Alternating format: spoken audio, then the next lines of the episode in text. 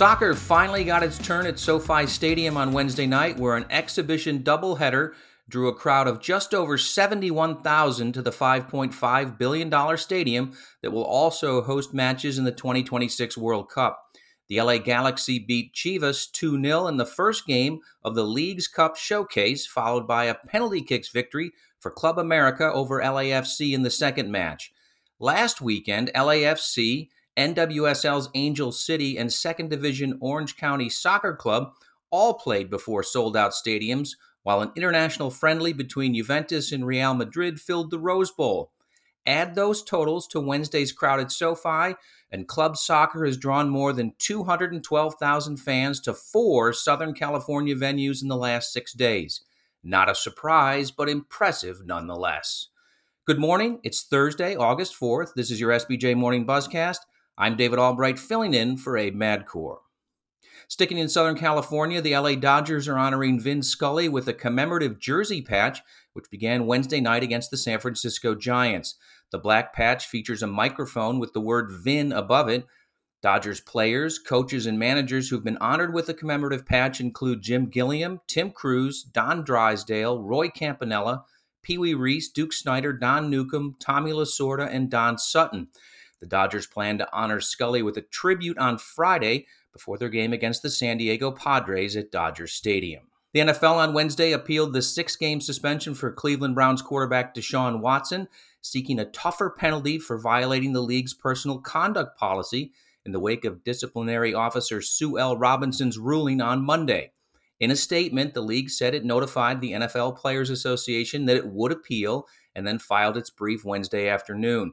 The league said NFL Commissioner Roger Goodell will determine who will hear the appeal under the CBA, Goodell has the option to consider the appeal himself, or he can appoint a designee to do so. A source told ESPN that the league is appealing for an indefinite suspension that would be a minimum of one year, as it had previously sought, a monetary fine, which Watson was not levied initially by Robinson, and treatment that the quarterback must undergo.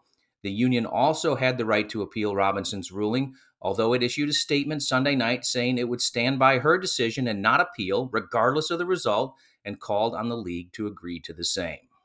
Endeavor Streaming has partnered with live video shopping platform aiBuy to add its e commerce overlay into Endeavor's OTT properties, including UFC Fight Pass, reports SportTechie's Andrew Cohen.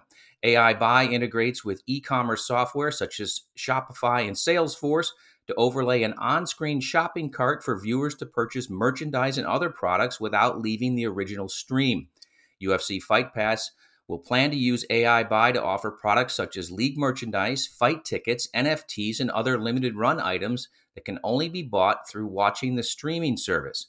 aiBuy syncs with a partner's inventory so its artificial intelligence can recommend products to show on screen based on supply and real time action, such as displaying an individual player's jersey when they score a goal during a soccer match. UFC will also be able to customize the products seen by Fight Pass subscribers based on the country they're located in. According to data from Zoomph, European soccer clubs dominate the top 10 in rankings of major league sports properties on Twitter, with nine spots among teams in the Premier League, La Liga, and Ligue 1. Real Madrid and FC Barcelona both have more than 42 million followers each. That's more than the combined totals of the top five teams in every major U.S. sport. The LA Lakers are the most followed team in the U.S., but ranked worldwide, the Lakers come in at ninth behind those soccer clubs of Europe.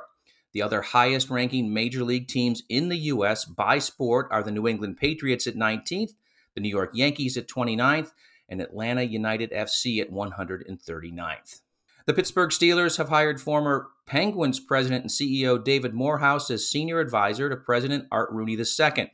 Morehouse will focus primarily on community and league related initiatives in his new position.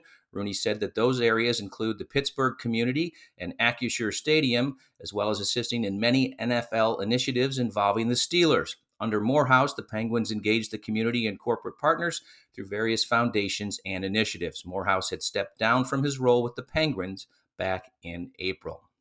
Bob Vecchione, who has served as CEO of the National Association of Collegiate Directors of Athletics since July of 2011, has announced that he will step down on December 31st and transition into a director emeritus role within the organization for the next three years. Longtime NACDA staffer and current Senior Executive Vice President Pat Manak has been selected by the NACDA board to assume the role of CEO at the end of the calendar year. We'll close on a programming note. Andrew Marchand and John Ourand discuss why TNT's Charles Barkley said no to live Golf. They also examine the issues surrounding Comcast and Peacock. They go deeper into how the Champions League rights deal looks, as it may come down to the incumbent CBS Paramount Plus versus Amazon. Andrew and John also talk about if they were TV and streaming programmers, how they would double down on women's sports because the viewers are there. You can listen to the Marchand and Ourand Sports Media Podcast on Apple, Spotify, or wherever you get your podcast. And that's your SBJ Morning Buzzcast for Thursday. I hope everyone has a great day, and we'll see you back here tomorrow morning.